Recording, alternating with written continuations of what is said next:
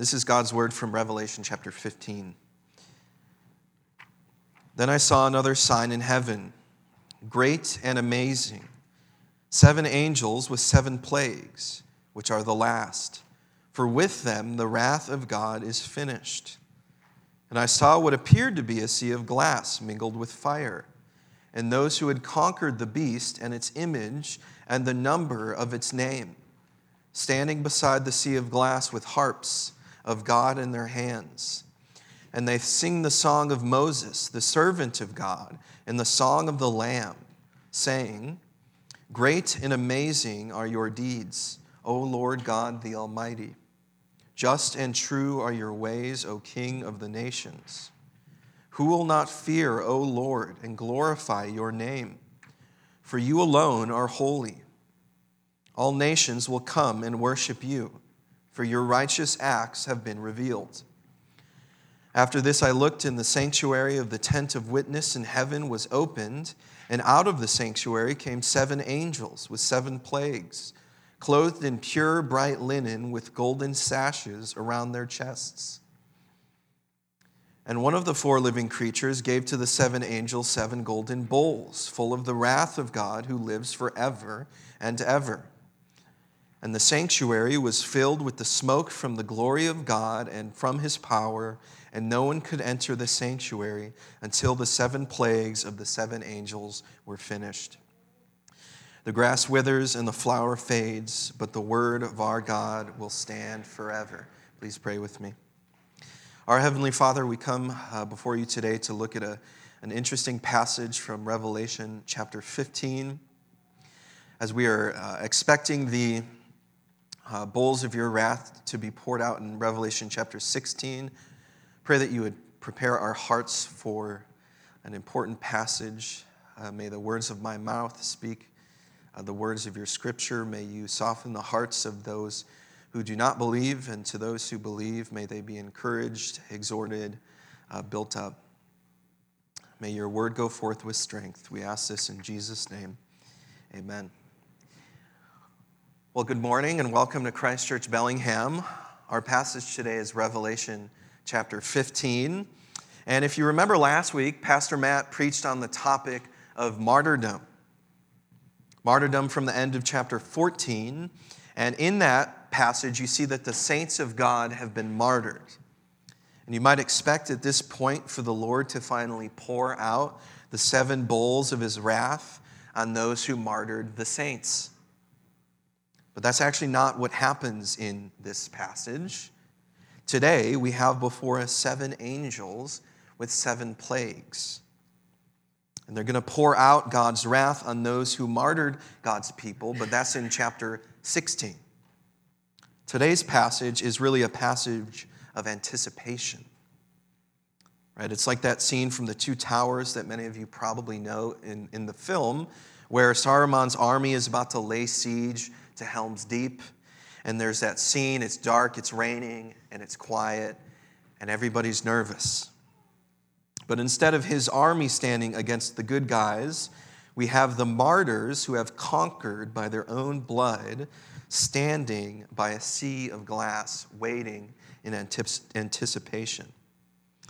But they're not just waiting, they're singing.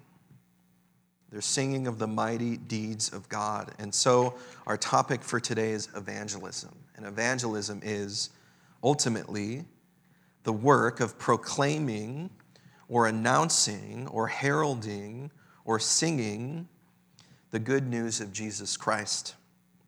Evangelism is, the proclama- is proclaiming the work that God has done and the work that he will do. Jesus Christ came in the past to save sinners. And he will come again to judge the wicked and vindicate his saints. And this is what evangelism is it's speaking about this thing. So I want to share two things from today's text about evangelism. First, effective evangelism happens in light of how we live. Effective evangelism happens in light of how we live. And then, second, effective evangelism happens in light of what we speak. Effective evangelism happens in light of what we speak. Effective evangelism happens in light of how we live. The first way evangelism happens in light of how we live is through how we suffer. Through how we suffer. Look down at verse 2. And I saw what appeared to be a sea of glass mingled with fire, and also those who had conquered the beast and its image and the number of its name, standing beside the sea of glass with harps of God in their hands. And what John has in view here are those saints who had been martyred at the end of chapter 14.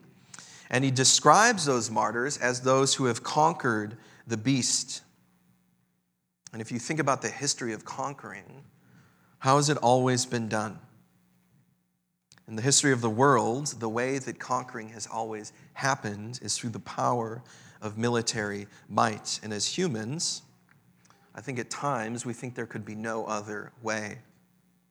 Right? For many of us in our own lives, at times, feel as though the only way we can get what we want is by taking it.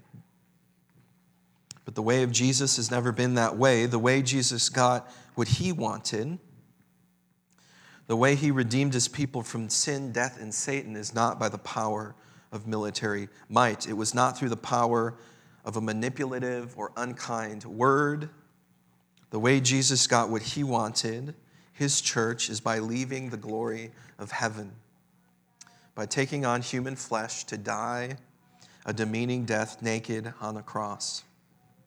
And that didn't change after the resurrection. In church history, the way the gospel is spread is primarily as a result of persecution and martyrdom. And so also with us. It is unlikely that any of us will ever be put to the sword for our faith, but all of us have been given the opportunity to suffer. Some of you may know the name Kara Tippett. Kara was the wife of a pastor in our denomination who died about eight years ago. She had a really popular blog called Mundane Faithfulness. And if you aren't aware, she was in her mid 30s and she was diagnosed with breast cancer.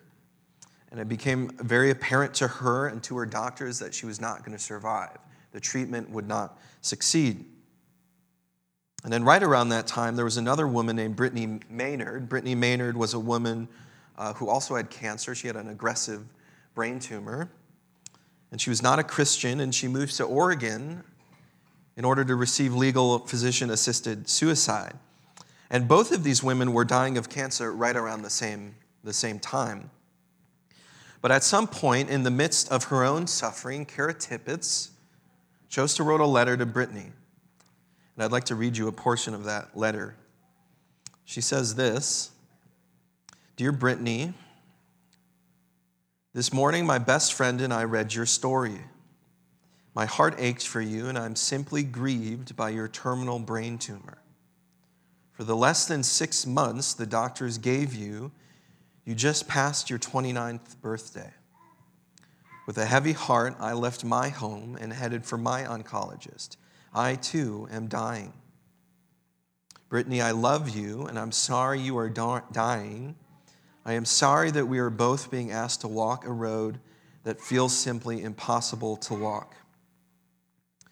When we trust Jesus to be the carrier, protector, redeemer of our hearts, death is no longer dying. My heart longs for you to know this truth, this love, this forever living. And then soon after that, uh, Kara Tippett died, and her story was published on the Washington Post. There was a documentary posted on YouTube, which I recommend you watch. But can you imagine, especially if you watch the documentary, if she had not suffered so beautifully? Thousands of people would not have heard of the love of Christ that she proclaimed. And so let me ask you this in what ways, in what ways are you suffering? I don't think I need to give examples. While I think it is good and right to ask God to remove those pains, it's also good to pray that if He does not, He would help you suffer for the sake of the cross. And, and I'll tell you this there are non Christians in Bellingham who are afraid of death. And we have the opportunity to show them that death is not something you have to fear, if you are in Jesus. Effective evangelism begins with how you suffer. The second way effective evangelism happens is in light of how in light of how we live is the way in which we resist pressure for cultural idolatry. And again I get this from chapter 15 verse 2. And I saw what appeared to be a sea of glass mingled with fire, and also those who had conquered the beast and its image and the number of its name, standing beside the sea of glass with harps of God in their hand. And the beast, if you remember, is in part a, representative of those cultural idolatries and false worship that were taking place in the first century. And if you think back to the first century, what were some of the idolatries which the church felt drawn to? Certainly, on the one hand, a return to the old Mosaic system. On the other hand, there were other pressures for cultural idolatry. Around this time, uh, the book of First Peter was written, and it was written to Christians experiencing persecution. And 1 Peter 4 says this For the time that is past suffices for, what, for doing what the Gentiles that is, unbelievers, want to do, living in sensuality, passions, drunkenness, orgies, drinking parties, and lawless idolatry. With respect to this, they are surprised when you do not join them in the same flood of debauchery. And they malign you, but they will give account to him who is ready to judge the living and the dead. In other words, both the book of 1 Peter as well as Revelation seem to argue that there is a sense in which holy lives, resisting idolatry, divides believer from unbeliever. Right, think about those words. They are surprised when you do not join them in the same flood of debauchery. There's your opportunity for evangelism. I, th- I, can think of times in my own life where not participating in th- certain things with coworkers or friends has left people asking, why? And I've heard many stories of people whose conversion began with something like, man, those Christians are really weird. They live strange lives. Holy lives often convict sinners, and this can manifest in both curiosity as well as anger, but both are an opportunity for evangelism. So I would encourage you to ask yourself Does my life look different from the lives of my unbelieving neighbor? How do I respond when people speak ill of me? How do I speak about my enemies? How do I speak about particular groups of people when they're not around? Effective evangelism begins with a holy life. Effective evangelism begins with how we live, how we suffer, and how we resist cultural pressures for idolatry. The second thing this passage teaches us about evangelism is that evangelism happens in light of what we speak. And there's three aspects of our speech I want to focus on. First, speech about who you are, speech about who God is, and speech about what God has done speech about who you are. One important aspect of understanding the book of Revelation is seeing all the Exodus imagery in it. Right? It's rich with imagery and references to God freeing the people of Israel from Egypt in the Old Testament. And one of those images comes from verse 2 where it says this John saw what appeared to be a sea of glass mingled with fire. And then again, it says they were standing by the sea of glass. And I think the imagery, what this is pointing to in the Old Testament, is how God saved his people from Egypt by passing them through a Red Sea. And he washed over them uh, in a pillar of fire as they passed through the Red Sea. And that's Exodus chapter 14. In fact, the very waters that were used to judge Israel, sorry, deliver Israel from Egypt, were used to judge Egypt, but not all of Egypt. Many Egyptians went with the Jews and were spared. And not just that, it also alludes to God saving people, the people of Israel from exile in Babylon. Right after he redeemed Israel, he judged Babylon. But what does this have to do with evangelism? Who we are and what we say. Here's what what God did with Israel, He is also doing with you. In the same way that God saved even some Egyptians from the waters of the Red Sea by placing them with the people of Israel, God is saving some unbelievers by placing Christians in their life. That's how He's always done it. God saved Israel from slavery in Egypt. God saved you from slavery to sin. Do you talk about what God has redeemed you from? And then just a brief aside. Maybe you're not a Christian here, but let me tell you something. God exists. It's no accident that you walked into the doors of this church. Maybe you were dragged here by a family member or a friend. Maybe you came because you were curious, but regardless of why, I can say that it is no accident you are here. Consider that even now, the Lord is calling you to repent of your sins, to believe in Him, and to be baptized. Anyways, what has God redeemed you from? Another way people will often put this is what is your story? And it's not just the radical stories that can have an impact, like Kara Tippett's. All salvation is miraculous. If you were a Christian, your conversion was miraculous. The second way effective evangelism happens is through our speech. Through our speech is when we speak of who God is. Look down at the uh, Song of Moses in verses 3 and 4. The words which the, which the martyred saints were singing, they said this Great and amazing are your deeds, O Lord, God the Almighty. Just and true are your ways, O King of the nations. Who will not fear, O Lord, and glorify your name? For you alone are holy. All nations will come and worship you, for your righteous acts have been revealed. Notice how the saints in the passage are declaring the truth about who God is.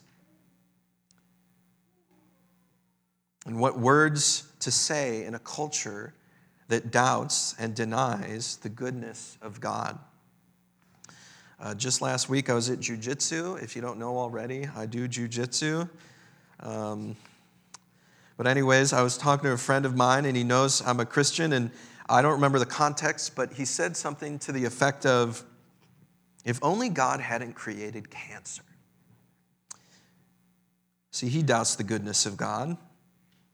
And I said to him, God didn't create cancer, God is good. Sometimes, as Christians, we can feel tempted to dumb down the truths about God's character in order to make him more palatable to the non Christian. Other times, we doubt we ourselves doubt his goodness. But the God of the scriptures does not need to change in order to be worthy of our love. We need to be changed in order to love him. And this leads into my final subpoint on how effective evangelism happens in light of how we speak. And that's effective evangelism happens when we speak about God, what God has done in history. And this is really the heart of evangelism if we're not doing this, we are not evangelizing. Many of you know the quote attributed to uh, St. Francis of Assisi. I don't know that he actually said this, but it has been said that he said this. He says, Preach the gospel at all times, and if necessary, use words. And it's good that he cares about how we live, but I think that this is a common mistake that we can make. The gospel is not something you do. The gospel is actually a message about something that has been done for you. Right? The gospel is Jesus taking on human flesh for your sake, living, dying, rising, ascending into heaven. Do you believe this? And then look down at verse 8. And the sanctuary was filled with smoke from the glory of God and from his power. And this is an image, as one commentator puts it, he puts it this way the Spirit fills the prophetic church to give courageous witness against the land and against the nations, to convict the world of sin, righteousness, and judgment.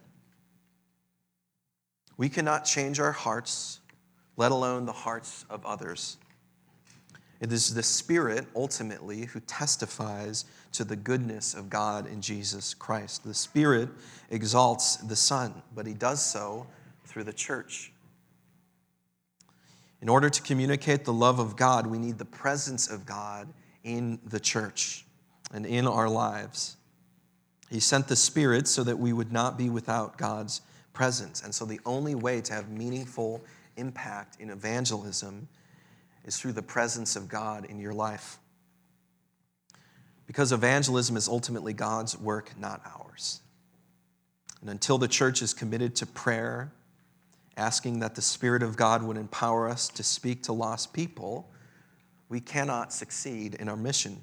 We will succeed, but not without the power of the Spirit. And I'll just conclude with this quote from Tim Keller um, on this subject. He says this prayer for gospel movements must be kingdom centered, extraordinary, united, and prevailing. We are not just praying about your needs and the needs of your family, as important as those are.